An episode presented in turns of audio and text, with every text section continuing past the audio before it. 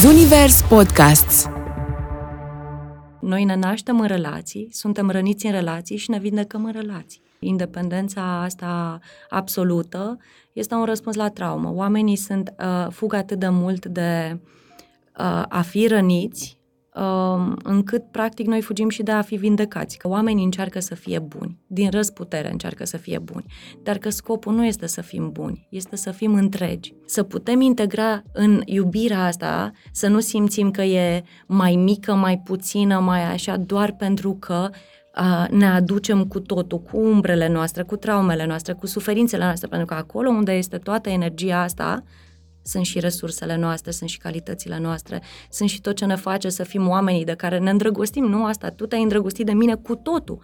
Spune-mi cum ai fost iubit și îți voi spune cum iubești. Cineva poate să te iubească enorm și să te rănească prin uh, stilul de viață, prin modul de a gândi, pentru că noi ne atragem unii pe alții. Dilema cu Emma de la ZU, un podcast Zunivers. Salutare dragilor! Emma de la ZU sunt eu și vă spun uh, bun venit la un nou episod uh, din Dilema, un episod uh, special care apare într-o zi ce ne dă încă un motiv în plus să ne gândim la iubire. Un episod care o să apară fix pe 24 februarie, așa că eu îl simt ca un cadou pe care merită să, merităm cu toții să ni-l facem.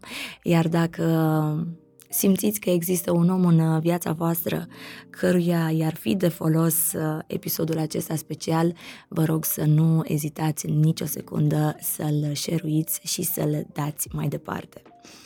Am citit de curând uh, despre cele patru stadii sau puncte ale iubirii. Pregătește-te pentru iubire, protejează-o, practică iubirea și perfecționează-o. Și indiferent cum stai cu dragostea zilele astea, cred eu că trebuie să povestim despre fiecare punct în parte, pentru că fiecare pas te duce la următorul și așa poți să ajungi uh, să te construiești pe tine mult mai bine și mult mai solid, ca apoi uh, funda- fundația asta să ducă la o relație sănătoasă și autentică. Uh, Uh, vă spuneam că este un episod special pentru că și invitata mea este una cu totul și cu totul specială și o să vedeți uh, exact uh, de ce. Este un om pe care eu îl admir foarte mult, mai ales că și-a pus întreaga existență în slujba cunoașterii de sine, a cunoașterii omului și mai mult decât atât în cunoașterea științei ăsteia a relațiilor pentru ca noi să avem uh, relații uh, frumoase și sănătoase și care să ne aducă plăcere și uh, bucurie. Este specializată în terapia de cuplu, în terapia imago mai exact, despre care o să rog să ne povestească la un moment dat și cu siguranță că o să ne aducă foarte multe povești și povețe numai bune de integrat în viețile noastre. Cât despre mine, eu vă mulțumesc tare mult pentru fiecare mesaj pe care mi-l dați, fiecare gând și că suntem împreună în călătoria asta frumoasă. Așadar, să înceapă povestea. Invitata mea de astăzi este uh, psihologul Sabina Strugariu. Bine ai venit la Dilema Sabina! Bine te-am găsit! Mulțumesc uh, că m-ai primit mulțumesc, aici. Și eu îți mulțumesc uh, tare mult și am zâmbetul ăsta pe care l-am molipsit de la tine și chiar mă gândeam, am vorbit câteva minute înainte să începem înregistrarea și Sabina îmi spunea că vine de la propria terapie. uh, și a venit așa da. cu un zâmbet și cu o liniște pe care rar o mai văd uh, uh, printre oameni zilele astea sau o văd la oamenii care depun puțin efort mm-hmm. pentru, pentru asta. Um, știi că acum ascultându-ne în sine mea am început să râd de dreptul pentru că terapiile mele de obicei nu sunt deloc ușoare și terapeutul meu este cum să spun eu, uh, dă cu parul de oriunde, deci nu, uh, nu mă lasă niciodată, nici nu am scăpare. Este multă lume și imaginează, știi, fan, fantasma asta din filme în care mergi, te întinzi frumos pe canapea și liniștit și ai un terapeut acolo care doar spune cu calm, mm, da, mai spunem ce simți nu e întotdeauna așa, adică e greu. este greu. Dar tocmai fără efort nu da, se face mă nimic. Mă gândeam acum la ce spuneai tu, că dă cu parul din, din toate oh, da. unghiile. Bănuiesc că te referi la faptul că e foarte pragmatic? Nu că e pragmatic, că e foarte... Uh, e o oglindă foarte bună, pentru că unul dintre motivele pentru care cred că terapia ajută este tocmai asta, că ne confruntă cu noi înșine. Suntem atât de, sau nu știu, avem tendința să fugim de noi atât de mult și de regulă când cineva încearcă să ne oglindească niște lucruri, fie o luăm foarte personal sau ne gândim că are ceva cu noi sau da, mai ales dacă e dureros și de multe ori noi de fapt ajungem să ne supărăm pe omul care încearcă să ne oglindească niște lucruri. Din fericire, în terapie, cadrul cumva subînțelege, subscrie că asta e, știi, pentru asta te duci, să fie cineva care să îți pună acea oglindă și să o și țină. Și dacă încerci să te întorci cu spatele, vine frumos și spune, hei, hai să vedem. Nu este drumul. Da, nu este drumul. Și bine, ce faci tu cu asta este alegerea ta, dar cumva, dacă te duci, te confrunți. Da. Mi se pare foarte interesant că ai uh, folosit termenul ăsta de oglindire, mm-hmm. pentru că auzim foarte multe povești cum că intrăm în relații cu oameni mm-hmm. care ne oglindesc. Da. Și cred că acolo intervine disconfortul despre mm-hmm. care îmi povesteai. Mm-hmm. Uh, că nu știm da. să-l gestionăm și că practic alegem oameni uh, ca să zic așa, cu aceleași răni uh-huh. ca ale noastre. Bine, cred că toate relațiile sunt și oglindă la un moment dat. Toți oamenii din jurul nostru sunt și o oglindă, da? Pentru că uh, noi nu putem să... Adică noi ne vedem pe noi din interior, nu? Dar din exterior oamenii văd și lucruri pe care poate noi nu le vedem, cum și noi vedem la alții. În momentul în care uh, ne întâlnim și ne atragem, da, um, și romantic și, um, nu știu, și în orice alt fel de parteneriat, există un numitor comun, poate inconștient. Nu întotdeauna știm de ce cu un, o anumită persoană, nu știu, avem o atracție mult mai profundă sau mai puternică decât cu altcineva. Și da, uite, noi vorbim, de exemplu, în terapie Imago foarte mult despre treaba asta cu uh, ce spun Herville Hendrix și cu Helen Hunt, spun că atunci când noi ne atragem, ne atragem uh, în relații uh, persoane cu care avem rând de dezvoltare similare, dar mecanisme de apărare diferite. Adică undeva noi ne recunoaștem că știm, durerea, ceva este foarte comun, dar modul în care am supraviețuit sau am făcut față ei, de regulă, s-ar putea să nu fie la fel. Adică chiar din potrivă, să avem mecanisme care ajung după partea asta de iubire romantică și îndrăgosteală, da, să fie foarte evidente mecanismele la, a, nu suntem la fel, înseamnă că nu ne potrivim. Multă lume are mm. tendința mm. să spună asta. E foarte, foarte interesant uh, și, și mă gândeam acum, deci dacă eu mă îndrăgostesc de un uh, tip, de un mm-hmm. bărbat care are uh, rana abandonului, să spunem, mm-hmm dar uh, noi am făcut față în uh, moduri, moduri diferite. diferite. Mm-hmm. E posibil ca acest diferit să se traducă printr-un conflict între noi? Da, o luptă de putere, de regulă, așa o definim, este o luptă, dar oamenii au tendința să spună, știi că lupta de putere e doar între oameni care vor să câștige ceva. De fapt, lupta de putere este între un mecanism care pe mine m-a ajutat să supraviețuiesc și în inconștient țin de el pentru că fără el eu consider că aș muri. Psihologic vorbind, dar nu o luăm neapărat uh, ad literam, deși uneori poate să fie și așa. Și atunci eu nu vreau neapărat să câștig împotriva ta, dar vreau să îți arăt că mecanismul meu este ăla, singurul. Mm. Da? Și aici e de fapt uh, inflexibilitatea sau frica noastră da? uh, de a încerca să explorăm și să vedem hei, poate totuși ce ne propune celălalt sau modul în care face celălalt lucrurile s-ar putea să ni se potrivească sau chiar să, poate nu neapărat să ni se, cum să zic, să ne schimbe întru totul viața, dar să spună, hei, uite, se poate și altfel. De fapt, ideea asta că se poate și altfel e foarte greu de acceptat mai ales când vorbim de nevoia asta de siguranță și de supraviețuire. Dar avem tendința să ținem de lucrul la care a funcționat prima dată. Da, și nevoia de siguranță este una dintre nevoile de bază. Este cea mai, este cea mai cea, de cea fapt. Mai cea. Și cred că, în mare parte, deși noi vorbim foarte mult de iubire, când vorbim de relațiile de romantice, de cuplu, dar și de familie și de orice, de fapt, mai importantă decât asta este siguranța. Să te simți în siguranță lângă celălalt. Este un lucru pe care poți să iubești pe cineva și să nu-l faci să se simtă în siguranță. Și uh, cum traduce, cum se traduce asta în senzațiile pe care le are mintea noastră sau corpul nostru? Cum știm noi că nu ne simțim neapărat în, în siguranță când suntem în, într-o relație? Și nu mă refer acum la uh, teama că ar vrea să-mi facă rău fizic, mm-hmm. uh, dar bănuiesc că există un mecanism de apărare. Mm-hmm. Oh, a, da. Nu? Da, care se activează foarte puternic și de regulă este exact ce vorbeam. Știi că asta e în funcție de rănile noastre, mecanismele se activează instant și rănile astea, da, pot să fie că ai spus, uite, rana de abandon, dar e, noi avem niște nevoi um, care uh, apar și de asta vorbim foarte mult de atașament, da? Eu sunt mare susținătoare a teoriei atașamentului pentru că este um, este minunată și explică într-un mod atât de frumos, de fapt, de ce nu ne simțim în siguranță și pleacă de la aceste nevoi pe care noi le avem umane, cum e asta, de siguranță, de apartenență, de a fi văzuți, de um, a ne simți valoroși, da? lucrurile astea, noi le simțim în relații cu alți oameni și, practic, le Um, se dezvoltă în relația principală, în relația de atașament principală, cu părinții sau cu figura de atașament, nu știu, cum suntem noi, cum am fost, nu știu, crescuți de bunici, de uh, alții adulți care au avut grijă de noi când eram foarte mici, da?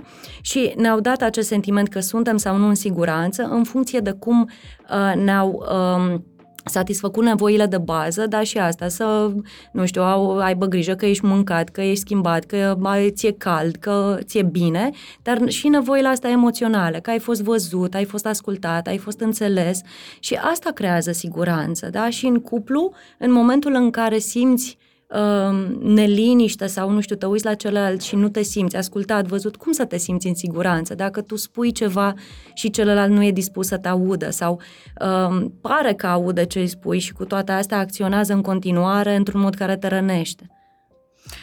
Dar spunem puțin despre atașamente. Noi știm mm-hmm. că există stiluri de atașamente da. și o să te rog să mă ajut să mm-hmm. le completez. Securizant, nu? Da. Sigur, da? Mm-hmm. Evitant. Evitant, anxios, anxios preocupat. Preocupat, a, da. anxios, preocupat. Așa, și dezorganizat, care la e cel mai, da, cel mai, cel mai... Și dezorganizat. Da. Dar noi nu avem un singur stil de atașament. Nu. Nu, nu, noi, dar nimic nu e, știi, asta cu... Noi încercăm să categorisim și punem etichete pentru lucruri pentru că ne ajută să guvernăm viața mai ușor, da? să le dăm un nume și să... Uh, doar că uneori uh, ne rigidizăm atât de mult încât dacă știm ceva despre cineva, tu ești tipologia aia sau ești așa, ești așa și ajungem să punem o ramă fixă unui complex de lucruri care este foarte profund și infinit cumva. Ce e în interiorul nostru oglindește foarte mult, nu știu, mi se pare... Um, universul ăsta infinit, că noi spunem despre univers că e infinit, dar mie mi se pare că și universul nostru interior este la fel de infinit și complex, dacă te uiți așa. Um, și da, ideea asta e că noi avem fiecare câte un stil de atașament care este cumva mai pregnant sau da, cel pe care îl recunoaștem mai ușor sau noi ne recunoaștem în el, dar de-a lungul vieții, în diferite sau chiar și cu anumiți oameni, în diferite relații sau în diferite contexte, putem să ne simțim mai degrabă securizanți cu anumiți uh, oameni și mai degrabă anxioși cu alții, da? Iar uh, ideea noi când vorbim, nu ne raportăm de stil, este cumva cel care definește, cel în care te nu știu, te spui tu, uite, eu sunt o persoană anxioasă sau am un stil anxios. Pentru că anxietatea este uh, vizibilă în orice tip de relație. Da. Și atunci spui că, da, ok, ești mai degrabă anxios, dar asta nu înseamnă că ești doar anxios. Da, uite, e, adică eu pot să am um, față de o persoană un mhm. atașament mm-hmm. anxios, preocupat, ai da, spus, da, și da. față de altă persoană un atașament evitant. Da. Și pot să uh, lucrez în ambele dinamici? Da, e ceea ce se numește uh, atașament ambivalent. De ah, deci asta e nouă cu atașa- da, atașament ambivalent. ambivalent. Da, în sensul în care, da, suntem când anxioși, când uh, evitanți și putem să fim chiar și cu aceeași persoană. Deci, și cum se schimbă mm. atașamentul dacă persoana rămâne aceeași? Uh, păi asta e o întrebare foarte frumoasă și îmi place foarte mult pentru că noi vorbim foarte, foarte mult în terapie despre reparare, despre ruptură și reparare. Majoritatea dintre noi încercăm să evităm ruptura. Noi ne gândim, da, evităm conflictul, evităm situațiile sau încercăm să facem orice lucru cât mai perfect, astfel încât să evităm un lucru care ar putea să se întâmple, pentru că, de fapt, uh, frica e că nu putem să reparăm. Dar noi putem să reparăm multe lucruri și da, dacă persoana rămâne aceeași, uh, să spunem, dar um, prima persoană care conștientizează ceva este prima care poate să facă ceva diferit. Poate persoana rămâne aceeași, dar eu conștientizez că, nu știu, s-a întâmplat ceva, am citit ceva, am ascultat un podcast, mi-am pus o întrebare și mă duc la celălalt și spun, uite ce am descoperit. Dacă și celălalt are deschidere, da? Asta înseamnă că noi putem să reparăm ceva, chiar dacă există o ruptură. Poate ruptura nici măcar nu s-a produs în relația noastră. Cineva a venit și a adus-o din relațiile din trecut. Relațiile pot să fie experiențele istoricul personal de adult, da? relații romantice, de exemplu, sau poate să fie din copilă. Aducem cu noi un anumit, nu știu, tipar de atașament, o anumită așteptare negativă despre relații, până când cineva zice, hei, nu, nu știam, nu mi-am dat seama că fac asta. Adică e o bubă noi pe da. care o avem. Da. Uh, nu o știm neapărat, uh-huh. da, și există un anumit punct al vieții noastre, de regulă, uh-huh. în relație, nu în relații. relații. E, uite, în terapie Imago, Hervin Hendrix spune asta și mi se pare atât de frumos și în ultima vreme o aud foarte mult și mă bucur asta, că noi ne naștem în relații, suntem răniți în relații și ne vindecăm în relații doar în relații. Deși îmi dau seama că poate știi asta e ce o să spun acum este un pic unpopular opinion, pentru că circulă această idee în psihologia asta individualistă că trebuie, și subliniez asta, să te retragi undeva într-un colț când ești rănit și să te iubești tu pe tine și să te vindești tu și apoi să intri în relații. Nu există asta. Mă bucur atât de mult că ai adus în discuție treaba asta Uh, și nu mă refer neapărat la pauza pe care simți să o iei într-o relație. O să discutăm poate mm-hmm. și, despre, și despre asta. Dar des, exact ideea asta îmi venea în minte în timp ce, mm-hmm. ce vorbeam cu tine despre uh, trebuie să mă repar singur, să mă vindec și apoi să vin să ne iubim cum trebuie. Mm-hmm. Cum trebuie. Exact. Cum, cum trebuie. trebuie. Eu nu pot cu acest trebuie, este peste tot. Nu trebuie nimic, asta e de fapt. Uh, dificultatea este că oricât de, uh, unul, noi nu suntem autosuficienți nu suntem.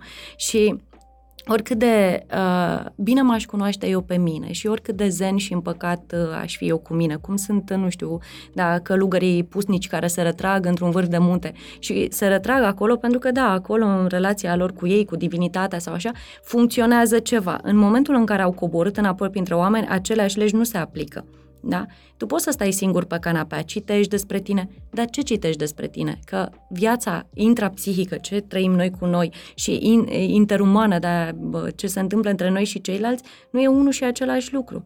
Da? Subiectivitatea mea da? și lumea mea interioară, acolo, da, eu lucrez cu mine, eu sunt responsabil pentru asta, pentru gândurile mele, emoțiile mele, dar este mereu în reacție și în relație cu ceva sau cu cineva.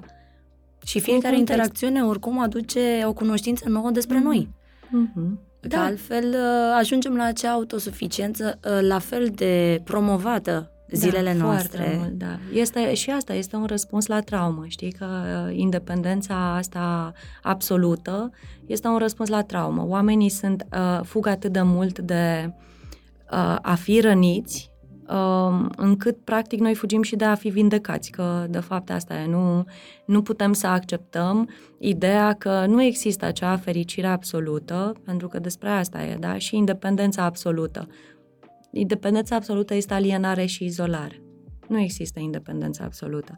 Spunea Eric Fromm că um, el a fost psihanalist și psiholog social și e un om pe care, nu știu, din punct de vedere profesional, din tot ce am citit și cred că mi-a marcat cumva dezvoltarea pentru că este unul dintre psihologii pe lângă Jung pe care l-am descoperit, i-am descoperit în liceu. Uh, și el are o carte care se numește Arta de a iubi și vorbește, e, e foarte, foarte bună teoria lui și le recomand oamenilor să îl citească, uh, dar are această teorie despre cele două libertăți profund umane și nevoi fundamentale ale oamenilor, care el spune că este nevoia de apartenență și de conexiune și nevoia de uh, individualitate da? și de libertate, de uh, uh, unicitate și nevoile astea uh, despre care noi vorbim foarte mult și uite, și Gabor Mate și sunt în, ultim, în ultimele decenii, ideea asta a venit și se tot uh, amplifică legat de nevoile astea ale, și ale copiilor, și, da, nevoia de conexiune, de apartenență, nevoia de independență și identitate. Dar la capetele astea, la extremă, da, identitatea, când ești individ, numai tu, separat, eu, eu, eu, este izolarea. Asta e. Dar la capătul celălalt este conformismul, este supunerea. Da? Și cumva e să găsim dansul ăsta între, da, avem nevoie de conexiune cu ceilalți, fără să ne pierdem identitatea. Eu sunt cineva și când sunt în relație cu altcineva. Da? Nu sunt Uh, da, și asta, pentru că această independență extremă mi se pare că e și un răspuns la uh, apartenența extremă cu, știi, noi, știi, când uh, doi oameni intră într-un cuplu și nu mai există uh, eu și cu noi, noi suntem, uh, da, exact. da, avem profil de Facebook, Facebook, de familie, de noi facem totul împreună. Mm Mm? Nu te simt foarte de acord. Nu, asta nu, este o parte din, facem împreună niște lucruri. Nu putem să facem totul împreună pentru că suntem oameni diferiți. Nu putem, orice mi-ar spune mie cineva, mi-e foarte greu să cred că sunt doi oameni pe lumea asta care să își dorească de... Noi vrem să fim speciali și unici, dar în același timp cel cu care suntem este unic și special fix ca noi are aceeași nevoie, se trezește, uh, știi, are același ritm, același uh, bioritm, ce vrei tu. Mănâncă același lucru, își dorește fix același lucru, se gândește la același lucru, pentru că altfel cum vorbim numai despre noi? Înseamnă că e cineva identic și leit. Păi asta nu ne limitează un pic în, uh, în um, creștere? În creșterea noastră? Adică dacă... Da, bineînțeles, nu? da. Dacă eu sunt cu o persoană asemeni, să zicem, mm-hmm. 100%, Uh, nu mai... Da, dar nu ești, nu e nimeni, nu e nimeni. Oricât de similare am fi. Și sunt că asta e. Noi avem nevoie și cred că ne și atragem, nu că tot vorbeam și asta cu rănile similare, mm-hmm. sau, mhm. dar noi avem multe puncte în comun cu oamenii pe care îi atragem. Dar nu suntem identici cu oamenii pe care îi atragem. Și nu ăsta e scopul, să devenim pachet. Da, simbioza asta. Da? Dar asta, vezi, e ceva ce există în relația mamă-bebeluș, uh, în primele luni de viață. Și asta e ceea ce există în primele luni de relație, sau nu neapărat luni, dar da, o, o începutul. perioadă. Începutul de relație este destul de simbiotic și e ok să fie așa. Pentru că în primă fază, da, toată energia noastră și este și atenția este asupra celuilalt și devenim acolo, fie, da, dar unul spune, vreau să mănânc ceva, că asta e, nu știu, și eu vreau exact același lucru. Și ți se pare minunat, ți se pare Dar un e minunat, semn. pentru că în momentul ăla, relația e mai importantă decât ce mănânci sau ce nu mănânci. Pentru că e totul nou, este minunat, vrei să petreci timp cu celălalt și așa se creează apropierea și legătura și simbioza este uh, o, o etapă. Asta e de fapt. Oamenii ajung să gândească că este um, definitivul relației. Asta este scopul ai, spre asta tindem. Uh, mie îmi place foarte mult, cred că um, una dintre uh, formatoarele noastre, dar nu aș vrea să spun acum că nu mai îmi amintesc exact, dar mi-a rămas această chestie în care spunea că noi oamenii suntem, dacă ne uităm, da, cum sunt ce, uh, palmele mele. În momentul în care, uite, poți să faci asta cu mine, mie mi se pare foarte tare. Mega, o să fac îți, exercițiul ăsta. Îți apropii, dar doar la distanță, știi, și le ții suficient de apropiate. Dacă simți căldură între, știi că e, e o căldură între palme și cu cât încerci să le apropie, e căldura e tot mai mare, dar dacă faci asta, după un timp nu mai simți nimic. Și e nevoie să ne distanțăm și când ne apropiem iarăși, iarăși ne distanțăm și iarăși. Dar dacă stăm tot timpul aici, la un moment dat cineva o să simtă mm, nu mai vreau să fiu aici. Da? Dar asta e, noi vrem această căldură, vrem această apropiere. Doar Avem că nevoie de ea. Nu putem să stăm doar aici. Uh, acum că mi-ai dat exercițiul ăsta și mi-ai, uh, mi-ai desenat exact uh, relația, mm. aș vrea să te întreb care crezi tu că este diferența între distanță, de care avem nevoie în relație, spațiu, hai să zicem spațiu, Da. și pauză. Pauze în relații nu există. Nu există, nu? Adică demitizăm treaba asta că da. aș vrea o pauză și da. că asta ar putea să ne aducă un, un plus? Deci putem să luăm pauză de la viață? Dar crezi că putem privi relația ca însăși viața noastră? Relațiile sunt viața noastră, în afara relațiilor nu, nu ce. Noi avem o relație cu tot ce mișcă, asta e. Da? Dar, um, da, este aceeași chestie. Noi nu putem să luăm pauză de la lucruri, putem să ne um, uh, oprim da? și să ne uităm la lucruri. Dar asta nu înseamnă iau pauză de la, de la cine, de la tine, de la... Nu o să devin alt om dacă plec. Întrebarea e de la ce vreau să iau pauză. Deci da. asta este întrebarea pe care fiecare cuplu care se confruntă cu mm. um, treaba asta cu pauza trebuie să și o adreseze. Mm. Indiferent cine vine cu acest concept și cu această da. dorință, întrebările corecte sunt de la ce? De la ce au pauză, da. Și ce înseamnă pauză, cât timp, ce, ce vreau să obțin, ce, că iarăși e această chestie, am nevoie de spațiu cu mine, uh, vreau să-mi clarific niște lucruri. Păi hai să vedem cum putem să le clarificăm împreună, dacă e despre relație. Da? Dacă este ceva ce se întâmplă în relație, hai să rezolvăm în relație. Pentru că altfel, da, este ca și cum noi avem, iarăși, eu sunt foarte vizuală, de asta și uh, explic foarte mult în termenii, nu știu. Da, ai doi stâlpi care susțin un edificiu și unul zice, eu vreau să iau o pauză. Plec. Unde pleci? Și cu ce rămâne? Relația aia să, chiar dacă pleci doar puțin, se va fisura, nu va fi la fel, pentru că, practic, ceea ce îi oferă siguranță și stabilitate nu mai este acolo. Foarte frumos ai descris. Deci am avut fix imaginea, ai descris perfect. Da. Și atunci ideea asta este, pentru că noi vorbim foarte mult de a construi, nu? Într-o relație venim și construim împreună. Poate că, da, înainte să fim noi acești doi stâlpi ai relației noastre, da, nu exista nimic deasupra noastră, pentru că noi am construit, da? Și uh, cred că unul dintre una dintre lucrurile foarte dificile este că majoritatea dintre noi, când intrăm în cuplu, sunt, când suntem în faza de simbioză, nu vorbim despre lucrurile dificile. Nu avem aceste conversații dificile. Pentru că ne este frică, așa cum spuneam, de ruptură, de conflict, pentru că asociem ruptura cu pierderea definitivă, cu abandonul, cu, um, cred că și mai trist decât atât, este că o asociem cu o devalorizare, o respingere, riscul, da, dacă eu uh, aduc ceva și te întreb ceva care poate pentru mine este foarte important, dar dacă...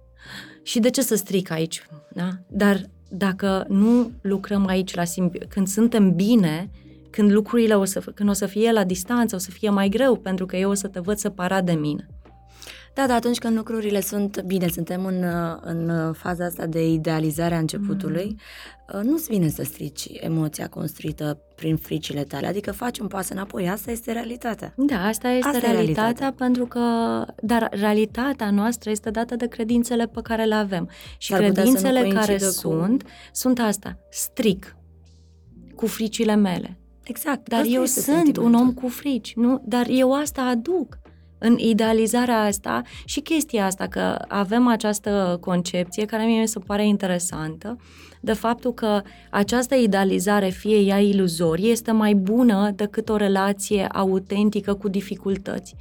Să pot să îmi imaginez că dacă eu am niște conversații reale cu tine și dureroase, noi o să avem mai puțină magie nu mai multă. Că și asta, când le spun oamenilor că relația înseamnă să lucrezi la ceva, și a, păi dacă și aici trebuie să lucrezi, trebuie să, trebuie să vină de la sine. Nu vine de la sine. Unele lucruri vin, Doamne, da, e minunat, unele lucruri vin de la sine. Dar tot lucrăm la asta, da?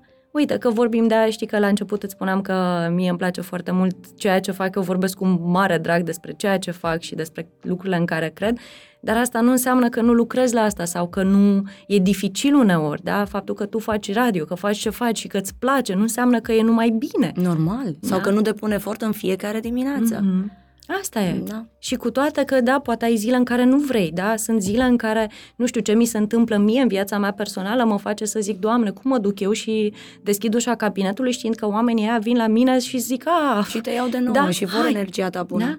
Și atunci, asta e, dar cu toate astea, a lucra la asta, asta înseamnă. Ceva bun nu se strică pentru că lucrurile sunt dificile. De fapt, um, și aici o să-l citesc pe Jung pentru că este... Uh,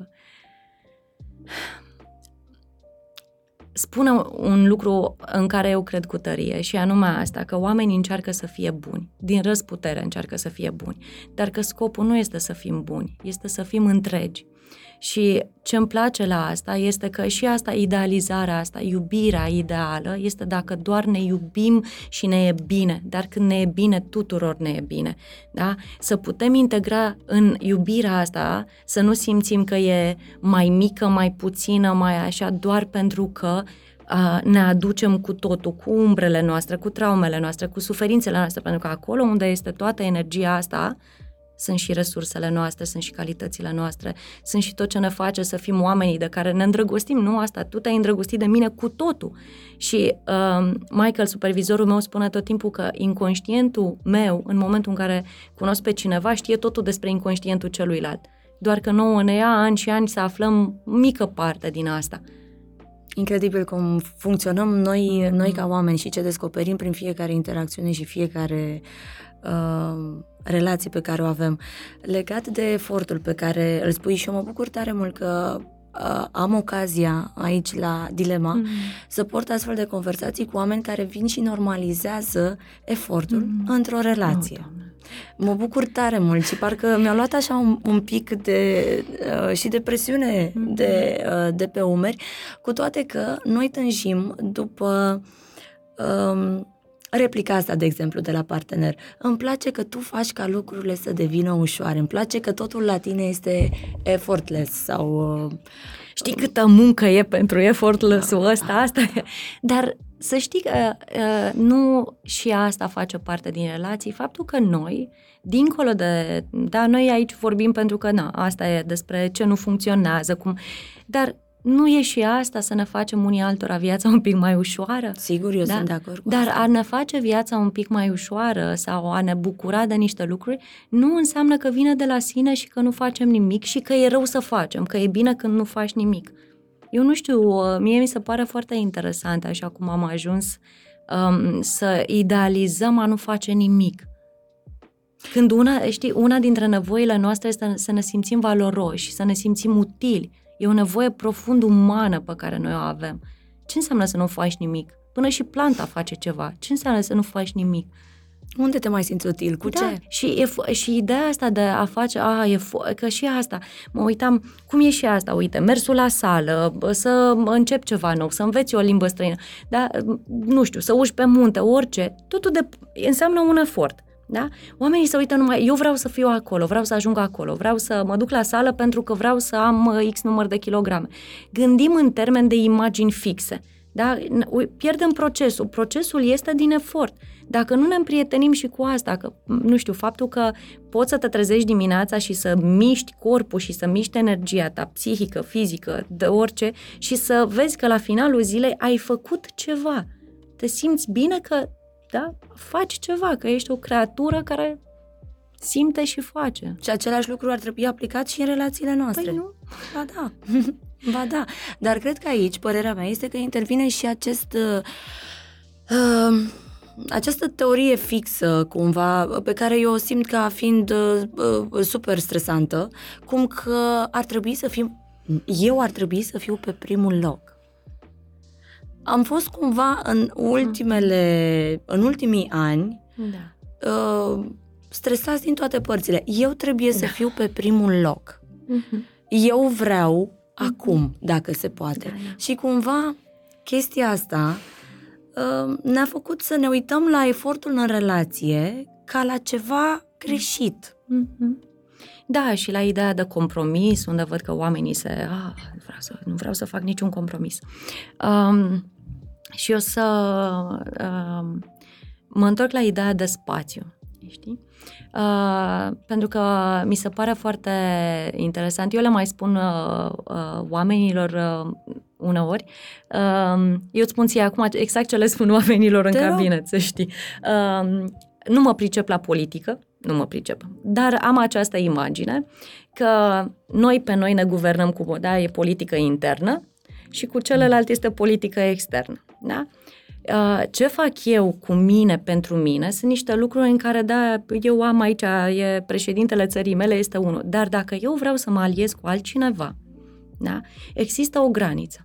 Da? Există niște vămi, da? există niște tratate, ce, da, ce iau eu, ce faci tu, cum ne înțelegem. O negociere, cum... practic. E constantă. Da? Și asta înseamnă așa, ok, dacă eu în spațiul meu am nevoie de niște lucruri și în același timp vreau să intru în relație cu tine care și tu ai niște nevoi.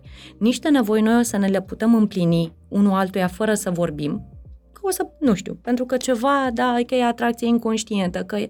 Și uh, unele lucruri o să mi se pare ciudată, pentru că la mine în țară lucrurile se întâmplă într-un anumit fel. Și poate unele lucruri o să zic, a, vreau și eu ce faci tu, dar la unele o să zic, nu vii tu la mine aici și îmi spui mie ce vreau, cum vreau, când vreau. Da? Și aici intervine compromisul, în ideea în care uh, ideea asta de uh, eu vreau, păi da, dar multe dintre lucrurile pe care eu le vreau sunt relaționale da? sunt legate de relație. Asta înseamnă că dacă eu fac ceva, că e un compromis, că e o negociere, că e pentru că renunț la ceva pentru ceva mai important. Eu cred că asta uităm noi oamenii, că noi nu, adică dacă tu renunți la ceva fără să obții ceva suficient în schimb, e un sacrificiu, nu este un compromis.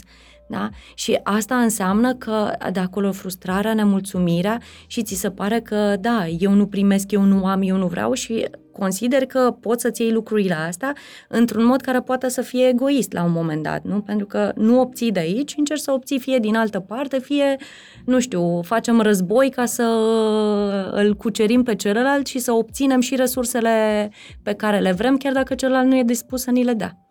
Practic, tu mi-ai dat acum definiția sau ai făcut cumva o paralelă între uh, iubirea cu efort sau mm-hmm. prin efort și iubirea care devine deja sacrificiu. Mm-hmm. Nu? Dacă am înțeles eu bine. Mm-hmm. Și cred că intensitatea a ceea ce dăm și uh, intensitatea a ceea ce oferim mm-hmm. sau lăsăm de la mm-hmm. noi uh, face diferența între efort și sacrificiu. Da, și uite, aici vorbim uh, despre foarte mult și despre valori, da?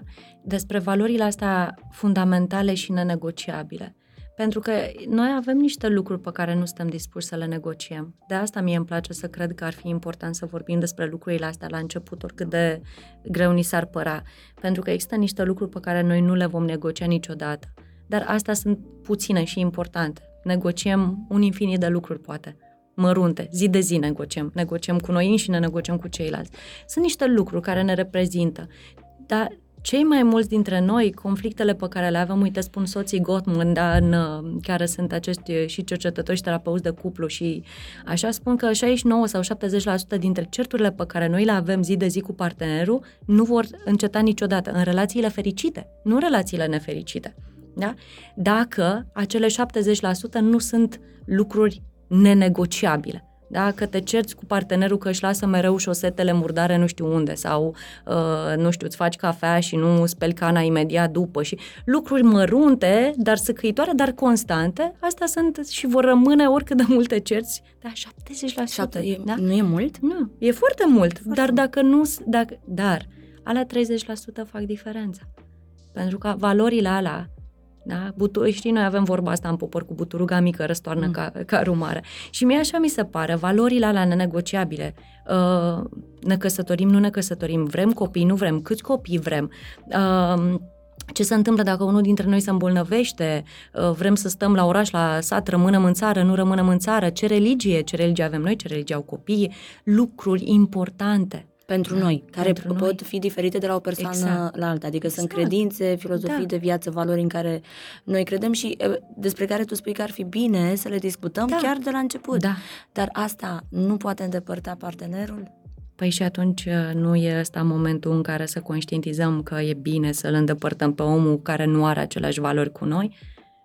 Dar Pentru dacă că... nu știe, mă gândeam, când am pus întrebarea asta, mm mă gândeam că în perioada asta de idealizare, mm-hmm. femeile și bărbații cred că o simt un pic diferit. Și o să te... Da. Da? Da, simt și diferit, dar nu neapărat. Eu ce observ în cabinet este că femeile și bărbații simt la fel, exprimă foarte diferit. Ah, sau mai Pentru bine. că suntem foarte gender biased, așa cum suntem educați, crescuți și așteptările sunt altele. Dar când vine vorba de relații, uh, nu, e atât de, nu suntem atât de diferiți, suntem la fel de ușor de rănit, uh, stăm, uh, ne ducem în a, aceleași fantezii despre cum celălalt va veni și ne va umple golul și împreună va fi extraordinar. Uh, doar că așteptările sunt diferite în funcție de ce am fost crescut, să credem despre ce trebuie să simtă un bărbat sau să facă un bărbat, că asta e și o femeie, și despre cumva și uh, credințele despre cine suntem noi și ce merităm. Cum pot eu, ca femeie, la început de relație, să vin să-mi comunic toate aceste valori, uh, toate aceste credințe ale mele, aspecte de mm. nenegociat, cum le-ai numit tu, uh, fără ca partenerul meu să simtă că pun o presiune imensă pe el? Mm. Păi uite, vezi, aici este că problema nu e, poate punem o presiune, că asta e, e o presiune. Întrebarea este celălalt poate să-și asume presiunea, pentru că de regulă asta se întâmplă când spui lucrurile așa, ce în mintea mea este o să ne întoarcem la atașament, da? Mie mi-e frică că tu o să mă părăsești și ție ți-e frică să-ți asumi ceea ce eu îți cer. Și atunci aici avem această dificultate de a negocia un lucru, pentru că mie mi-e frică, dar și ție ți-e frică. Da? Doar că în moduri diferite. Eu am nevoie să știu, tu ai nevoie să eviți această chestie pentru că e, e dureros, e înfricoșător, e, da? Și aici mi se pare că uh, cumva uh, educarea asta uh, a noastră în a nu ne mai fi uh, frică cumva să punem problemele și să spunem de la început, pentru că dacă ne este frică la început, o să fie și mai dificil în timp. Credința e că nu-i spun acum că la un moment dat va deveni mai puțin evitant? Credința cred că este uh, că îl schimbăm pe parcurs. Da, da. Când de fapt întrebarea e putem să fim uh, atât de sinceri cu noi și totuși buni cu noi și cu ceilalți să spunem, da, niște lucruri sunt importante pentru mine, iar faptul că te iubesc s-ar putea să nu fie suficient. Pentru că asta e, nu întotdeauna oamenii pe care îi iubim sunt oamenii cu care putem să construim, adică oamenii cu care, pe care îi iubim romantic, da? Esther Perel spune foarte mult uh, treaba asta cu uh, iubirea asta, love story și life story. Spune că în viață poți să te îndrăgostești de mulți oameni, să ai povești de iubire și să iubești sincer, dar să nu poți să construiești o relație de cuplu pe termen lung, pentru că asta presupune mai mult decât sentimentul de a iubi, da? Idealizarea, flutura și emoția, da? Vorbim de val- asta e, vorbim de valori, da? Pentru că oricât de mult iubești pe cineva, da? Uh, în timp, întrebările vin. Ne mutăm împreună sau nu ne mutăm? Uh, în ce casă? Uh, cum creștem copiii? Avem bani? Ce faci? Lucrezi și tu, lucrezi și eu. Lucruri concrete, reale și lucrurile astea sunt aspecte ale vieții, sunt niște date ale existenței, nu diminuează emoția, dar ne confruntă cu o realitate a vieții de zi cu zi. O să spun o întrebare acum, dar nu știu exact dacă face neapărat uh, parte din sfera uh, psihologiei. Mm. Dacă un om ne iubește foarte mult, ce îl împiedică pe el să depună același tip de efort ca al nostru, astfel încât mm. să transformăm o poveste de dragoste mm. într-o poveste de viață. Păi e din sfera psihologiei. Este, nu? Cum să există nu un răspuns? Uh, un răz- cred că există o multitudine de răspunsuri. Ce o să răspund eu? Uh, este, o să răspund tot cu un citat din Esther Perel, care îmi place foarte mult, care spune așa. Spune-mi cum ai fost iubit și îți voi spune cum iubești. Da? Ideea asta de faptul că iubirea uh, poate orice, trece orice, face orice, uh, este, um, este frumoasă și chiar cred că iubirea este motorul lucrurilor, da? Dar dacă mașina ta are un motor, Uh, nu e suficient, nu poți să funcționezi doar cu motor, ai nevoie de caroserie, mm. ai nevoie de combustibil, ai nevoie de, nu știu, partea electrică, sunt atâtea lucruri, da, nu doar motorul. Ăla, dar ăla e, fără ăla nu poți să ai orice, nu mergi, nu mergi nicăieri, da? Uh, iar ideea asta de uh, a iubi pe cineva uh, nu înseamnă, cineva poate să te iubească enorm și să te rănească prin uh, stilul de viață, prin modul de a gândi, pentru că noi ne atragem unii pe alții, da? Și uite, în terapia imago este această, că asta, de la asta și pleacă. Imago pleacă din latinesc cu imagine și uh, ce spun Herville Hendrix și cu Helen Hunt este că atunci când noi ne îndrăgostim, practic ne îndrăgostim de imaginea inconștientă da? a, a figurii de atașament și a modului în care noi am fost iubiți inițial. Da? Cum am simțit eu iubirea, da? Cum, a, așa, voi, așa învăț că pot să iubesc sau că cum e, nu, oamenii vorbesc, uite, mama îmi gătește tot timpul, ăsta e limbajul ei de iubire. Nu mi-a spus niciodată mă iubesc, dar de fiecare dată când mă duc acasă mă întreabă, îți face mama, mm. nu știu, o stropelul ăla de-ți place ție? Da? Asta e modul ei de a iubi. Și atunci tu o să vrei o parteneră de viață mm-hmm. care... Da, uh... o să asociezi poate asta, da, cu un limbaj de iubire sau din potrivă o să te duci în antiteză și o să cauți pe cineva care să facă exact opusul pentru că poate ție nu ți-a plăcut uh, lucrul respectiv, da? Da, uite, Dar... despre asta nu am mai auzit, despre varianta asta, cum că eu pot să caut ceva opus. Oh, da, a da, ceea ce este am model avut și antimodel, da? Pentru că inconștient, dar noi încercăm la fel, încercăm să reparăm, că asta e ce facem. Motivul pentru care noi suntem atrași de oameni care sunt similari, da, poveștii noastre inițială de iubire, unde am fost noi iubiți prima dată sau neiubiți prima dată, este că încercăm, fie dacă ne-a fost bine, să găsim asta și să perpetuăm iubirea mai departe, dacă nu ne-a fost bine, să reparăm, găsim pe cineva da, inconștient cu aceeași uh, cumva configurație, încercând să avem o experiență reparatorie. Da? Și să rescriem cumva. Și să rescriem. Povesti. Dar pentru asta, pentru că și celălalt încearcă să facă același lucru, e nevoie să putem să uh, trecem prin pasul ăsta de idealizare, de luptă de putere și să ajungem la iubirea asta roman, rom, matură, dar la ceea ce uh, în Imago noi așa numim iubirea asta în care facem și un pic de efort, știi? O numim un pic mai matură, că atunci când suntem copii, cam așa e, nu? Că noi ne ra- raportăm la iubire ca și cum o, vrem așa, o copilărie fără griji perpetuă, dar cu cât trece timpul, trecem prin niște etape și descoperim că avem și niște responsabilități. Și acolo se dă da. testul suprem. Și acolo e că responsabilitatea, dacă o privești ca pe o corvoadă și nu ca pe o libertate, că mie asta mi se pare, mi se pare responsabilitatea este libertatea de a alege ce consecințe vrei. Și așa ai transformat-o din corvoadă în ceva ce ți se mm. cuvine, de fapt. Da, ce, da, asta înseamnă că poți să alegi ceva, înseamnă că muncești pentru asta. da? Dacă nu vrei să muncești, nu muncești. Doar că și asta, în realitatea în care noi existăm, doar pentru că ne dorim un, un lucru, nu înseamnă că o să-l primim. Da?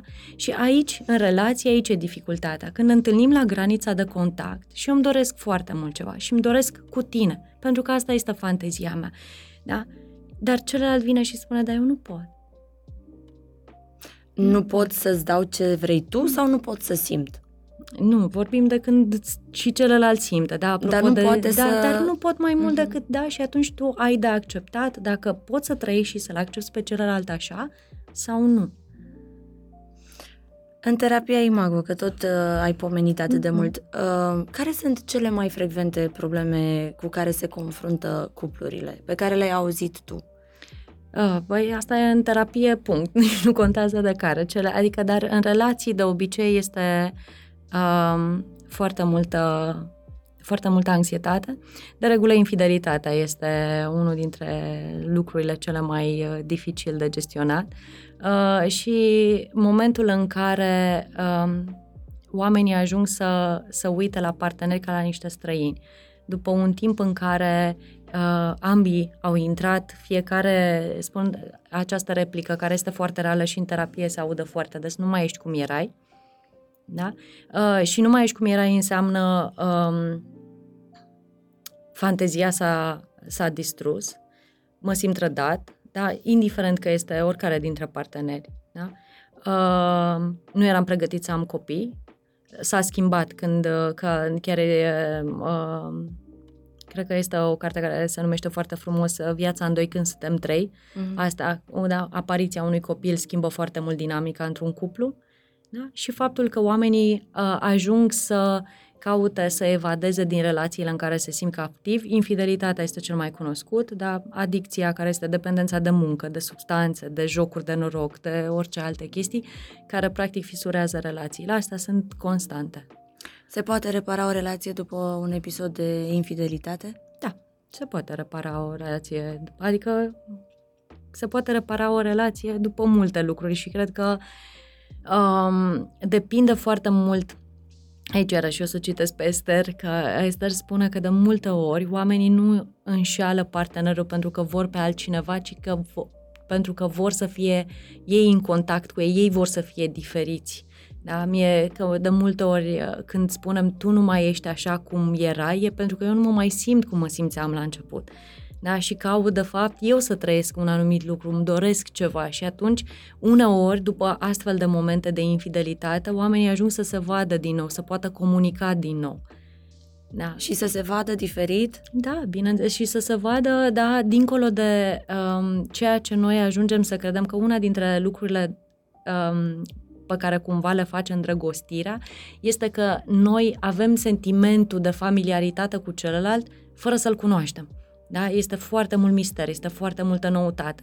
După niște ani de relație cu cineva, ți se pare că știi totul despre celălalt, ajungi să uh, um, te raportezi la celălalt, mai ales că da, vin problemele uh, mai, și dacă nici n-am mai vorbit despre ele, le luăm fiecare, eu fac ce cred eu că trebuie făcut, tu faci ce așa și ne mai întâlnim seara și ne ia viața pe dinainte, nu vorbim despre asta și nu vorbim în sensul de vorbi, ci să comunicăm la modul în care să și obținem de la celălalt că am fost înțeleși, că uh, se empatizează cu noi, că și celălalt lucrează la o cale, da? ne simțim tot mai străini și ajungem să avem impresia că îl cunoaștem pe celălalt, când de fapt este cum era și un film, nu? Inamicul din pat sau nu mai știu, cu dușmanul în pat. Sau pur și simplu da. străinul de lângă tine, pentru că uh, îmi dau seama din ce mi-ai povestit că înstrăinarea da. e un fenomen care se produce tot mai des în cupluri mm. și asta pentru că nu vorbim despre comunicare, dar doar vorbim despre ea. Vorbim foarte mult despre comunicare, dar de obicei uh, bărbații nu prea vorbesc despre comunicare, că nu vorbesc, și femeile vorbesc între ele. Ah, ok. Da? Asta e, că observ asta foarte mult. Bărbații nu vorbesc între ei atât de mult despre asta, ei vorbesc despre, apropo de că ziceai, știi că suntem diferiți, apropo de cum suntem educați, uh, eu aud Cred că 99% dintre bărbați care îmi spun, eu nu vorbesc cu lucrurile astea cu nimeni, că îi mai întreb, ok, da, Păi și în ce fac de cu mine. emoțiile astea neintegrate și cu sentimentele astea pe care uh, le, le canalizează în, în da. muncă, în, mm. le reprimă, alcool, altfel de modalități din astea foarte masculine de a gestiona niște lucruri considerate, mă rog, astfel de-a lungul istoriei, din păcate, în timp ce femeile au totuși mult mai multă descarcă, mult mai mult, dar în același timp nu mă ajută cu nimic să vorbesc cu Xuleasca și cu și Zetuleasca despre ce funcționează în relațiile lor și ce au făcut ele cu bărbaților și după aia să mă duc acasă, nu-i spun. Mm. Că da. Păi, și eu am impresia problema, că da. comunic. Știi cât de des avem impresia că comunicăm, dar de fapt așteptăm ca celălalt Păi nu ți-ai dat seama că sunt supărată? Mm. Păi nu știai că îmi pasă, nu știai că vreau să vii cu mine la mama? Păi nu. Uh, da, știu exact la, la ce te referi, dar vezi tu că uh, cum să cerem noi de la partenerul nostru, da, cum să-i spunem, vreau să faci asta, uh, mi-ar plăcea să-ți amintești mai des că mm. astăzi, nu știu, sau ce sărbătoresc, sau um, cum să-i spunem noi nevoile noastre fără să fim apăsători și fără să părem persoane care au tot timpul nevoie de ceva? Întrebarea este, avem nevoie? Știi că și chestia asta um, este foarte ușor în relația unui atașament cu unui anxios cu un evitant, ca evitantului să-i se pară tot timpul mult ceea ce, da, ceea ce cere celălalt. Pentru că dacă scopul este să eviți, totul poate la un moment dat să fie prea mult. Deci evitantului îi se da, pare tot da. timpul da. în, prea și mult. de multe ori, că și asta, uh, sentimentul ăsta de a avea nevoie, a avea nevoie, a, tu ai prea multe nevoie și tot timpul needy, clingy, m- pentru că nevoile mele de bază nu sunt împlinite, pentru că dacă ar fi împlinite, da, eu nu sim, n-aș mai simți treaba asta, dacă mă simt în siguranță, dacă mă simt iubit, dacă mă simt ascultat, de ce, ce aș cere? De ce aș cere? Da? Atunci vorbim de o patologie, dar noi nu vorbim, adică da? noi aici vorbim despre relații care au un proces sănătos și încercăm să lucrăm la a avea un proces sănătos și ideea asta e, întrebarea e de fapt, cum putem noi să acceptăm în momentul în care modul în care um, noi cerem e un mod în care, pe care celălalt nu-l poate auzi, de fapt.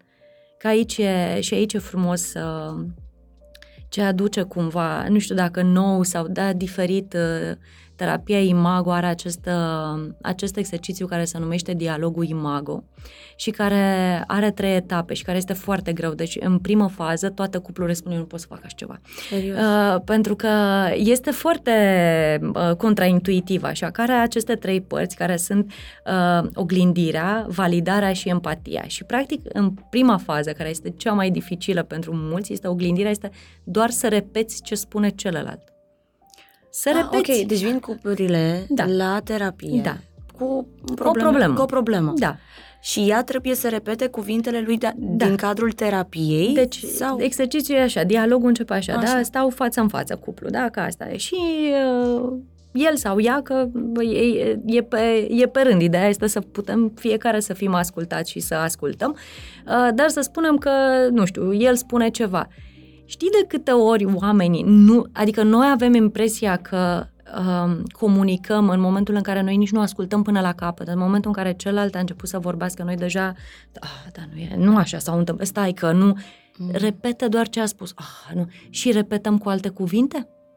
E atât de fină, uh, pentru că um, nuanțele asta de comunicare, când une, uneori cineva spune, uh, nu știu, mi-am uitat telefonul de asta, nu ți-am răspuns și tu să spui, a, ți-ai uitat telefonul de aia, nu mi-ai răspuns și spui, uh, ți-ai uitat telefonul și oricum n-aveai de gând să-mi răspunzi. Știi? Deci e o chestie din care... Deci fiecare pe scenariul lui, practic. Da și cât de greu e doar să, în primă fază, doar să, să-l asculți pe celălalt și după aia să-i validezi punctul de vedere chiar dacă nu ești de acord. Că aici multă lume crede că a valida punctul de vedere a cuiva înseamnă să-i dai dreptate.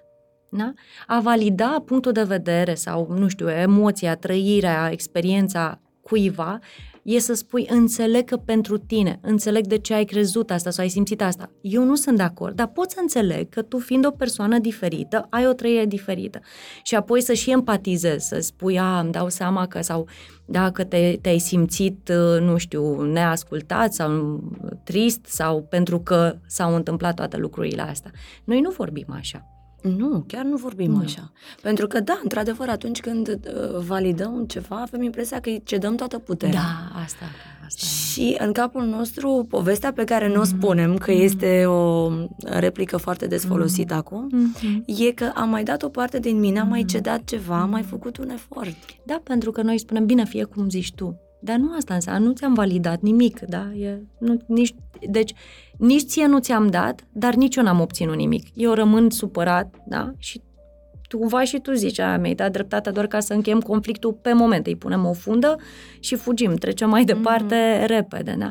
Dar, uh, iarăși, una dintre chestii este și că uh, Uh, apropo de când eu spun de conversațiile astea dificile, să știi că conversațiile dificile sunt conversații pe care le numesc uh, despre lucrurile foarte serioase din viața noastră. Nu trebuie să fie neapărat negative și despre lucruri grele. Uite și să vorbești despre ce s-ar întâmpla în cazul în care unul dintre noi se îmbolnăvește, poate să fie o conversație la fel de serioasă, dureroasă ca uh, rămânem sau nu uh, însărcinați, ne, ne mărim uh, familia, cum colorăm uh, casa, ce facem. Astea sunt lucruri pe care, da, sunt decizii pe care noi le luăm și sunt aceste conversații foarte uh, serioase cumva, da? Dar conversațiile astea serioase vin și cu exprimarea uh, bucuriei sau aprecierii sau... Noi nu mai facem asta. Aici e, de fapt, motivul pentru care ajungem să reproșăm foarte mult. Este pentru că avem niște nevoi pe care nu le-am satisfăcut, uh-huh. simțim că în relație celălalt nu, nu știe, nu poate și încercăm Uh, știi, la câine sunt la vânătoare, asta e. Mergi și faci același lucru și același lucru și același lucru. Crezând că se vor uita mm-hmm. și apoi ajungem în contexte din astea absolut reale în care cred că toată lumea se regăsește, când pur și simplu nu știu, uh, facem duș și eu am vărsat doi mhm. stropi în plus uh, pe oglindă și de acolo începe da, un da. adevărat scandal.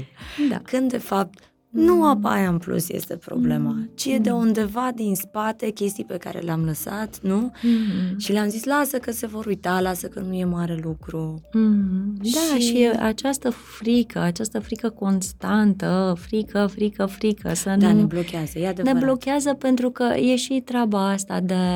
Mm, nu știu, libertate, că ne este foarte greu, că asta e, că a alege ceva sau a alege să-i spui cuiva ceva e un risc. E un risc. Acela, noi nu vrem cumva că ne gândim că o să ne doboare, că nu o să putem, că trebuie neapărat, acest trebuie, trebuie să facem în așa fel încât persoana de lângă noi să vadă, să ne înțeleagă, să... Dar, de fapt, ideea asta de a putea să acceptăm că putem să facem orice, putem să fim oricum și celălalt să nu poată mai mult sau să nu poată altfel sau nu în modul în care avem noi nevoie acum. Știi, și mai e un, un paradox, că noi vorbim foarte mult despre, și auzim de la psihologi, despre beneficiile vulnerabilizării și despre mm. cât de frumos este da. să te deschizi în fața partenerului. Uh-huh. Și tășim cu toții de, după astfel de lucruri. Pe de altă parte, da. intervine... Uh, nu știu dacă zic neapărat bine, ego-ul nostru. Dar cum să-i spun eu așa ceva? Mm. Dar cum să-i dau încă o parte din mine? Dar de ce să fiu eu cea care se deschide prima sau primul? Mm-hmm. Dar de ce să creadă despre mine că sunt slabă sau mm-hmm. slab?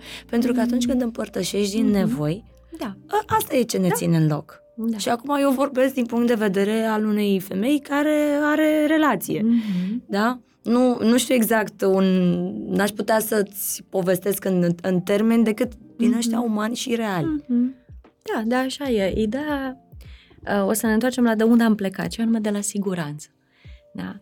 Ideea asta cu uh, ce uh, mă doare pe mine, deși mă bucur foarte mult și față de când am început eu să lucrez și unde suntem acum, mi se pare că diferența în spațiu public este extraordinar de mare, da, legat de uh, stigmatizarea terapiei sau a, a vorbi despre niște lucruri, este minunat. Doar că atunci când uh, vorbim despre niște lucruri, există niște oameni care izolează niște concepte și încearcă să câștige foarte mult uh, teren uh, bătând apampiu pe un lucru mm-hmm. și nimic nu funcționează izolat sau, da? Uh, și iarăși e o chestie, orice lucru are și reversul lui, da? Uh, cum spunem noi că prea binele este dușmanul binelui, da? Această chestie, da, vulnerabilitatea este extraordinară te și omoară, da? Nu, uh, eu pot să Uh, fiu, uh, nu știu, vulnerabil și fizic la mine în apartament, dar în pădure cu ursul nu știu dacă e o idee bună, da? Și aici ne întoarcem la siguranță, da? Uh, ca eu să pot să am încredere în cineva este un risc. Da, oamenii se gândesc la încredere ca ceva ce eu am absolută încredere în celălalt și atunci pot să mă vulnerabilizez. Nu, este un risc. Dacă eu mă deschid în fața ta și îți spun ceva ce este foarte vulnerabil pentru mine, întrebarea este, uh, prima dată o să risc asta, tu poți să-mi faci și rău. Dacă, da? Eu aleg să am încredere în tine. Mm. Da? Deci este alegerea mea. Și atunci întrebarea este ce fac în secunda 2? după ce văd, văd cum reacționezi, văd cum te comporți, văd ce-mi spui, văd ce... Și ce fac cu asta este tot ok. Pot să aleg, aleg să am încredere pe mai departe, mă mai vulnerabilizez și a doua oară sau nu, da? Dacă am, m-am vulnerabilizat, am spus ceva, da? ți-am arătat din sensibilitatea mea și mai rănit odată de două ori, de trei ori, da? ce se activează nu este ego, este mecanismul de apărare. Da? Noi numim ego pentru că, da, asta e, e nu carcasa asta protectoare a noastră, da, asta. Și unii o au mai uh, umflată, bombată, tot pentru că niște lucruri, da, au, au condus la treaba asta într-un fel sau altul, da, că e bine să ai o carcasă cât mai mare, că te face invulnerabil. Mm, nu neapărat, da, și a, cum e, călcâiul lui Ahile, mm. părul lui Samson, toate, da, uh, fiecare dintre noi are un punct sensibil. Uh, față de cine alegem să fim vulnerabili, da? și în relație cu partenerul, ideea este în felul următor. Uh, dacă eu fac ceva vulnerabil, da, important pentru mine și vulnerabilizez în fața ta, întrebarea este cu ce scop o fac? și de, pentru cât timp. Deci, de ceul din spatele acțiunii da. este foarte important. Pentru că, de multe ori, oamenii ajung și să manipuleze foarte mult cu această vulnerabilitate.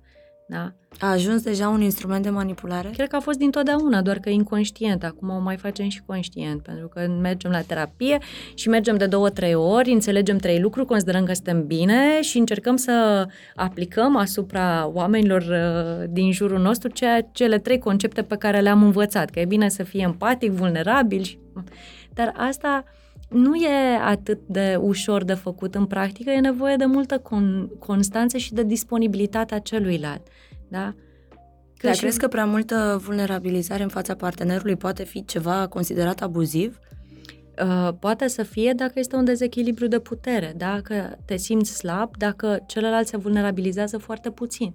Dacă doar unul dintre parteneri se vulnerabilizează, înseamnă că se pune pe sine într-o poziție în care este nu pot, nu știu, nu am suficient, dăm făm și îi dă putere celuilalt și celălalt dacă nu spune, hei, stai că și eu, poate da, nu în uh, domeniul ăsta, nu în aspectul ăsta, dar și eu am propria mea vulnerabilitate. Da? Păi cum să ne facem noi viața mai ușoară unul altuia dacă unul pleacă de la premisa că nu am voie să fiu rănit, tu nu mă poți răni, nu o să mă expun în fața ta și cineva se expune tot timpul. Mm, e dezechilibru acolo. Da? Tot, Și în dezechilibru ăsta de putere ajungem la abuz, ajungem să ne facem rău, când de fapt noi încercăm să ne protejăm tocmai de rău ăsta. Nu vrem să fim răniți. Nu există să nu fim răniți. Și în relațiile intime e cel mai ușor, pentru că acolo suntem vulnerabili și fără să vrem și când nu știm că suntem vulnerabili. Pentru că pentru un străin, da, nu poate, dacă spune cineva ceva, auzi și dacă îți spune cel de lângă tine, ajunge chiar dacă poate nici nu știi în momentul ăla că de multe ori noi trecem prin viață și lucruri și a, și după știi, mi-ai spus acum două zile exact. treaba aia. Da? Pentru Dar că și o privire te poate răni. Oh, Nici da. nu ai nevoie de cuvinte. Da. Când partenerul tău te privește, mm. nu știu, poate se gândește la cu totul altceva. Oh, da. Și aici, uite, ce e frumos aici în uh, lumea asta a adulților, că suntem noi așa sau vrem să fim adulți, este faptul că Uh, dincolo de faptul că comunicăm, noi nu cerem feedback, că mie de asta îmi place mult dialogul imago. Creează, dă foarte mult spațiu uh, în ideea asta de a spune ceva, de a-l auzi pe celălalt până la capăt, fără să trebuiască să faci ceva imediat, să-ți dai timp să auzi exact mm. ce a spus celălalt, că s-ar putea ca mergând în spate să înțelegi dacă a, așa făcea și tata și bunicul și nu știu cine și așa mă raportez eu pentru că n-am, nu știam altfel. Dar în, nu e despre ce vreau eu să-ți transmit. Noi avem de multe ori impresia că noi suntem foarte clari. Țin minte, am avut o discuție cu un prieten, la un moment dat asta, e, îi povesteam eu ceva foarte, foarte aprinsă și la un moment dat um, soția lui se uită la mine și ce n-a înțeles nimic. El îmi dădea dreptate, mm-hmm. știi? Și eu eram acolo și eu mă uit la ea și ce, să știi că ăsta n-a înțeles nimic. Și eu mă uit la ea și zic, păi da, și el spune, ok, mai repetă o dată, dar mai clar. Și eu este, în momentul ăla, pentru mine a fost un șoc. Eu am zis, mai clar de atât? Dar mie mi se pare că sunt foarte clară. Și el a zis, când ție ți se pare că ești foarte clară, mai clarifică o dată. Și pentru mine asta a fost, ăla a fost un moment în care a zis, cum adică? Ce n-ai înțeles? Și mi-am dat seama că mie mi se părea că exprimasem un lucru, el a înțeles cu totul altceva. Dar noi eram pe acea, adică și chiar este unul dintre prietenii mei cei mai buni și avem o comunicare foarte uh, liberă cumva și tocmai asta de obicei mă aștept ca să mă întrerupă când nu înțelege ceva, uh-huh. dar mhm. el a părut că înțelege. Soția lui s-a prins că el... Deci a fost o chestie de comunicare subtilă între ei, dar ea a spus să știi că el n-a înțeles. Și mie mi s-a părut că sunt clară. Dar eu eram clară în discursul meu interior. Poate eram clară și cu cuvintele, dar nu eram clară în modul în care percepea el. Mm, dar asta nu cred că te ține neapărat de... Poate să păi, te țină de noi? Să țină de noi treaba păi, asta? ține de noi să, cere, să ne asigurăm că celălalt înțelege. A, și aici pentru că intervine noastră, despre da, care vorbeai. așteptarea noastră este că, pentru că celălalt uh, ne vrea binele, suntem, uite, vorbim, de asta eu spun că atunci când suntem bine, atunci e frumos și sănătos să vorbim despre lucrurile dureroase, grele, pentru că atunci când suntem bine, da, eu sunt deschis către tine, tu ești deschis către mine și atunci lucrurile astea nu o să ne sperie, nu o să le folosim împotriva, un, da, vulnerabilitatea în baza de siguranță. Dacă noi nu creăm baza de siguranță, în timp, da, reproșurile alea vin tocmai pentru că undeva avem de rezolvat ceva la siguranță. Nu e vorba despre reproșuri. E nevoie să vedem, ok, ce, care sunt credințele din spate, așteptările și s-ar putea să descoperim că multe dintre ele nu au nicio legătură cu realitatea noastră comună, ci cu fricile, cu lucruri pe care le ducem, da, cu presiunea din exterior, cu, nu știu, mă duc uh, la film, am văzut un film, nu știu ce, am vorbit un pic cu prietena mea, vin și sunt deja, uh, nu pot să... Și asta e ce s-a întâmplat. Și nu știe nimic și da? e total pulversat și de acolo... Și tu spui o chestie și aștepți ca el să reacționeze, el sau ea, că nu e, să reacționeze, dar tu ai avut două ore în care ai învârtit în capul tău toate chestiile, spui o concluzie și ai impresia că celălalt a avut același proces interior ca și tine.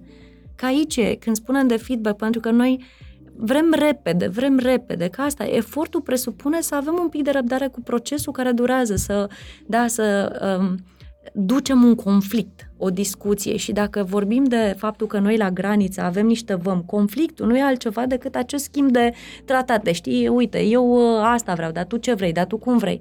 Da? A, dar mie nu-mi convine asta. Și îmi place iarăși în terapie imago, este o chestie simpatică, în care uh, spun uh, Hervil și cu Helen că Uh, conflictul este această încercare de creștere și de transformare și de schimbare în relație. Da? Noi vedem conflictul ca pe ceva ce vulnerabilizează relația, vine și strică ceva mm-hmm. bine, dar de fapt asta înseamnă, vine, da, ceva, avem șansa să ne punem mai în acord cu diferențele noastre, pentru că diferențele uh, de la un punct încolo devin tot mai, da, după ce la început vedem doar ce avem în comun, în momentul în care începe să vedem ce avem separat, ne cam sperie. Ne sperie pentru că considerăm că e grav. Dar e minunat că suntem așa, pentru că așa suntem. Imperfect. Mm. Și să-l vezi pe celălalt și să poți să vezi ce poți tu să accepti din individualitatea lui. Și aici e, conflictul e că de multe ori ne este greu să renunțăm.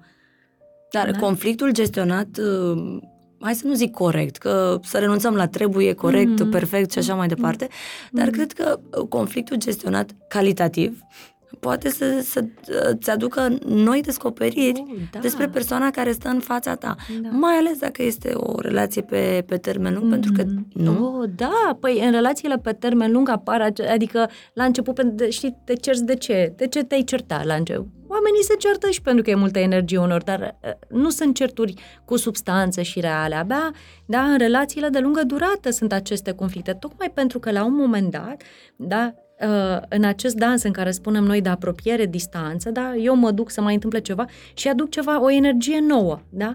Că asta e scopul. Mai ies din casă, am deschis ușa, intră un pic de aer. Ah, s-a întâmplat ceva. Nu știu, îmi place, nu-mi place, mi-e bine, nu mi-e bine. Da? Creștem împreună în etape, cum creștem? Stai că tu te-ai dus mai în față, eu, mai, eu nu sunt pregătit, hai să vedem. Da? Ne compatibilizăm sau nu putem să ne compatibilizăm? Că nu există compatibilitatea asta absolută. Există din când în când, poate, da? Și pe anumite etape, dar cu siguranță în relațiile de lungă durată, doi oameni nu sunt la fel. Da? Nu sunt la fel când s-au cunoscut, ca peste șapte ani. Ca... Că se schimbă. Dar schimbarea este singura, dar se schimbă și asta, da, uite, trecem prin și asta, mie mi se pare fascinant nevoia noastră de a sau de a opri timpul într-un, într-un loc sau într-un spațiu în care ne-am simțit bine. Și doar acolo. Și cumva, pentru că nu ne simțim în siguranță cu ce ar putea să se întâmple în viitor și vrem să ne asigurăm că e așa, facem tot efortul să ținem de lucrurile alea la nesfârșit. Când, de fapt, ideea este, băi, dai seama, oare cum o să fie omul ăsta după ce trece printr-o experiență? S-ar putea ca, nu știu, să se întâmple ceva, ne moare unul dintre părinți sau uh, e o boală, lucruri despre care oamenii iarăși nu vorbesc. Iubirea romantică este numai despre inimioare și floricele și, da, eu am clienți care încearcă să rămână, da, ea însărcinată de șapte ani, experiențe, da, grele. Uh, din asta, de pleci și aduci pe tata la tine pentru că este bolnav și doctor și, da, cine are grijă de copii, cine Asta sunt lucruri din procesul de a fi în relație, nu sunt numai, nu numai iubirea și să facem. Cum ne așezăm pe lucrurile astea? Da? Și atunci, de la o etapă la alta, să te uiți la cel de lângă tine și să zici, hei, nu ne-am mai văzut de mult, parcă noi nu prea am, hai să vedem, nu știu. Să, pentru că e posibil, în relațiile de lungă durată, să-l iubim pe celălalt, să ajungem să nu ne mai placă de el. Stai, să-l iubim, dar să nu ne mai placă? Mm-hmm. Cum se poate asta? Mm-hmm. Sunt două lucruri foarte diferite. Eu pot să iubesc pe cineva, da, datorită a tot ceea ce ne leagă și a tot ceea ce proiectez eu și tot ceea ce da, s-a întâmplat între noi, dar să nu-mi placă. Să nu-mi placă cum evoluează cineva. Să nu-mi placă să nu mai avem, da, nu știu, la un moment dat să nu mai avem aceleași lucruri în comun. Pentru și asta că... poate să ducă la ruperea unei relații, da. indiferent că iubirea Da. există acolo și noi știm asta și o simțim. Și sunt oameni, sunt oameni care divorțează și spun încă o iubesc, dar nu pot să trăiesc cu persoana respectivă sau uh, da, ne înțelegem și ne înțelegem mai bine decât ne-am despărțit sau de ce? Și cum poți să gestionezi asta? Mi se pare că aduce cumva clasicul uh, nu pot nici cu tine, dar nici fără tine. Mm-hmm. Da, asta pentru că vrem tot. Da, asta mm. e foarte greu. Vrem tot și ne este greu să acceptăm că a primi pe cineva în spațiul nostru interior este o negociere pe viață. Nu este un moment de, știi, o poză pe Instagram din momentul cel mai fericit din vacanță. Da, e și ăla, face și ăla parte din ceva ce avem, dar nu e tot ce avem. E o negociere pe viață. N-ar trebui să ne sperie treaba asta. Ba da, de ce nu? Dar de ce? Știi că um, e o diferență între frică și panică. Da? Frica ne face să facem niște lucruri, da? Fri, frica și când o simțim fizic, inima începe să uh, bată, să, ne da, face să ne, fim atenți. ne pregătim să fim, da, frica, îngrijorare, sunt lucruri firești, da? Doar că noi ajungem să uh, facem scenarii, să ne panicăm și nu acționăm în frică, rămânem blocați de frică. Da? E normal să te gândești, mă, o viață, între cum aș o să pot să... Și să o luăm rând pe rând. Ok, ce pot să fac? Dar eu, cu, eu ce pot să fac? Ce ține de mine? E mereu asta, că, vezi, mi se pare interesant că vorbim foarte mult de asta cu eu, timpul meu, spațiul meu, dar nu vorbim, a, dar în momentul în care eu să-mi asum, mă, dar eu am de ales, rămân în relația asta, pot să accept asta, pot să accept că în orice relație, oricât de bună și potrivită ar fi pentru mine, vor fi niște lucruri care nu pot să trăiesc și pot să accept pierderea faptului că altcineva ar putea să-mi îndeplinească lucrurile alea, dar nu asta pe care le am deja. Mm. Pentru că și maximizarea asta, mereu altcineva, mai este cineva după colț. Da, la un moment dat alegem să ne oprim. Și alegerea să ne oprim înseamnă să recunoaștem că putem să facem o alegere la un moment dat și toate celelalte lucruri sunt date la pierdere. Deci tot timpul va, vom fi în postura de alegător. Da. Va trebui să facem alegeri. Da. Fie că rămânem aici, da. chiar și cu riscul de a nu ne fi îndeplinite toate nevoile. Dar nimeni niciodată nu are toate nevoile îndeplinite. Și cumva, cred că e și chestia asta, dacă putem, știi, suficient de, că mie îmi place că, uite, John Bowlby, cel care a și dezvoltat uh, teoria atașamentului și apoi Winnicott, care era un psihanalist de copii, care vorbea foarte mult despre mama suficient de bună, relația suficient de bună, suficient de. Noi căutăm absolut de, tot timpul. Tot timpul, da? cred. Și este acea, această, acest miraj că ca și cum noi stăm mai puțin dacă nu facem anumite lucruri sau dacă nu avem o relație perfectă sau dacă nu stăm tot timpul perfecți, când de fapt din vulnerabilitatea noastră și nu vulnerabilitatea, nu știu, umanitatea, hai să spunem umanitatea, că noi suntem, da, niște oameni care uh, niște adulți care credem că știm, dar nu știm, ne este greu să acceptăm că nu știm, pentru că lumea asta este atât de înfricoșitoare și mă uit, uite că la un moment dat îi spusesem terapeutului meu, eram foarte supărată că am fost eu la un moment dat la o emisiune și vorbeam eu despre creier, despre nu știu ce și m-am dus la el și am zis, am citit astăzi o teorie și tot ce am zis eu acolo este o mare porcărie. Și zic, cum am apărut eu în fața oamenilor, îți dai seama? Și mai vorbeam și sigură pe mine, așa. Și el mi-a zis, da, dar la momentul respectiv tu ai spus ceea ce ai crezut mm. și între timp lucrurile s-au schimbat. Și mi-aș fi dorit, ca asta am zis, mi-aș fi dorit să nu se schimbe sau să nu fi știut sau să nu fi... Și imediat mi-am dat seama, asta facem, asta facem. Mm. Pentru că cineva spune, ar trebui de fiecare dată când faci ceva să spui, să fie perfect, perfect, perfect. Nu există asta. E consumatoare dorința de a fi perfecți. Da, este consumatoare. Mai și... ales în relațiile noastre. Toți vrem să fim cei mai buni parteneri pentru partenerii noștri. Da, vrem mai mult să fie ei un pic partenerii buni pentru noi. Și asta. Dar există și presiunea... Da, da să fii perfect. De da. eu vreau să fiu bună pentru tine, mm-hmm. pentru că cumva, mm-hmm. când spun asta mă gândesc la vreau să fiu atât de bună mm-hmm. pentru tine încât să am siguranța că nu vei pleca. Așa mm-hmm. se traduce cumva. Da, și cumva e chestia asta că um, hm, um, că oamenii nu pleacă... Bine, eu am a, această chestie că uh, eu nu cred că oamenii vor să-și facă bine tot timpul. Ăsta este unul dintre motivele pentru care când cineva mă sună și îmi spune vreau să-l aduc pe fiul meu sau vreau cu soțul să vină la terapie, întrebarea mea este persoana vrea? A, păi, nu. Mm. Nu. Nu toată lumea vrea. Nici măcar toată lumea care spune că vrea, vrea. Aceasta este o premisă de la care oamenii pleacă foarte des, că toată lumea vrea bine. Nu toată lumea vrea sau nu să-și facă bine sau să facă bine altor oameni. Dar de ce nu ar vrea? Pentru că suntem liberi. Suntem liberi Asta să da, alegem. e adevărat. Suntem liberi să alegem să ne facem rău. Oamenii aleg să-și facă rău și din inconștiență, și din neputință, și din frică, și din obișnuință, da?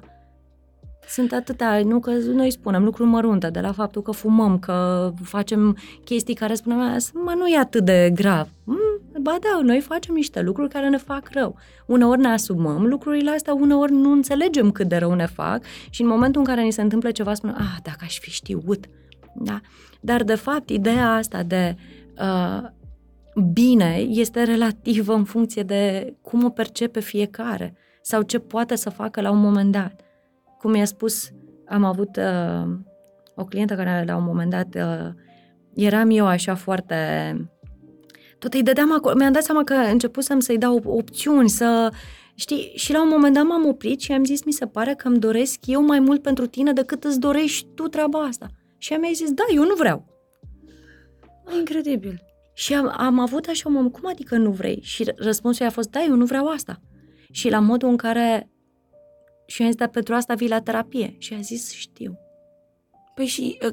Uh, Conflictul. E... e un conflict interior, apropo de ambivalență. E un ar fi, adică ar fi vrut să obțină ce își dorea fără să facă mm. tot procesul. Pentru că e și... Iar credința din spate era că ea oricum nu merită. Ca aici mm. e. Da? Ea oricum nu merită. Și oricum de ce să facă atâta efort ca să ajungă în același loc și și atât de des uh, credem asta și și în cuplu facem asta. Noi vrem să fim cei mai buni, dar nu există cei mai buni și reversul este că vom simți că nu merităm. Vom face eforturi, dar dinăuntru nostru ce vom crea este tu îmi vei dovedi mie că nu merit. Că indiferent de cât de mult dau, mm-hmm. eu nu merit. Mm-hmm. Zunivers Podcasts